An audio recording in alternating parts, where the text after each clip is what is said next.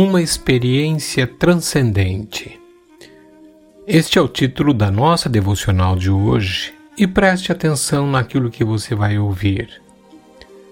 E não vos embriagueis com vinho em que há contenda, mas enchei-vos do Espírito. Efésios capítulo 5, verso 18.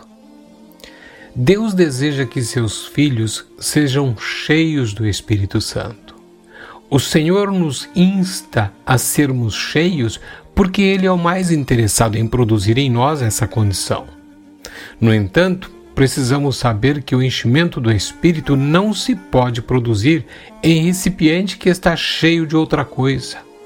Como cristãos, muitas vezes estamos pedindo o enchimento do Espírito sem darmos conta de que não existe em nosso ser espaço necessário para sermos cheios.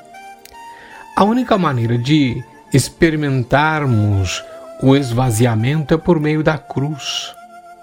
Não me refiro à conversão, mas da negação de si mesmo, onde o nosso eu morre para dar lugar a Deus em nossas vidas.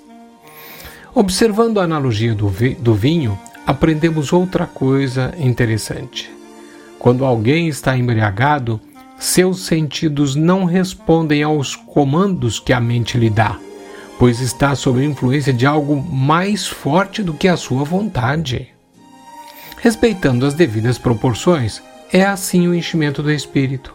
No cristão, será tão marcante a ponto da carne propor-lhe uma atitude e ser-lhe imediatamente negada, pois maior é aquele que está nele do que ele mesmo.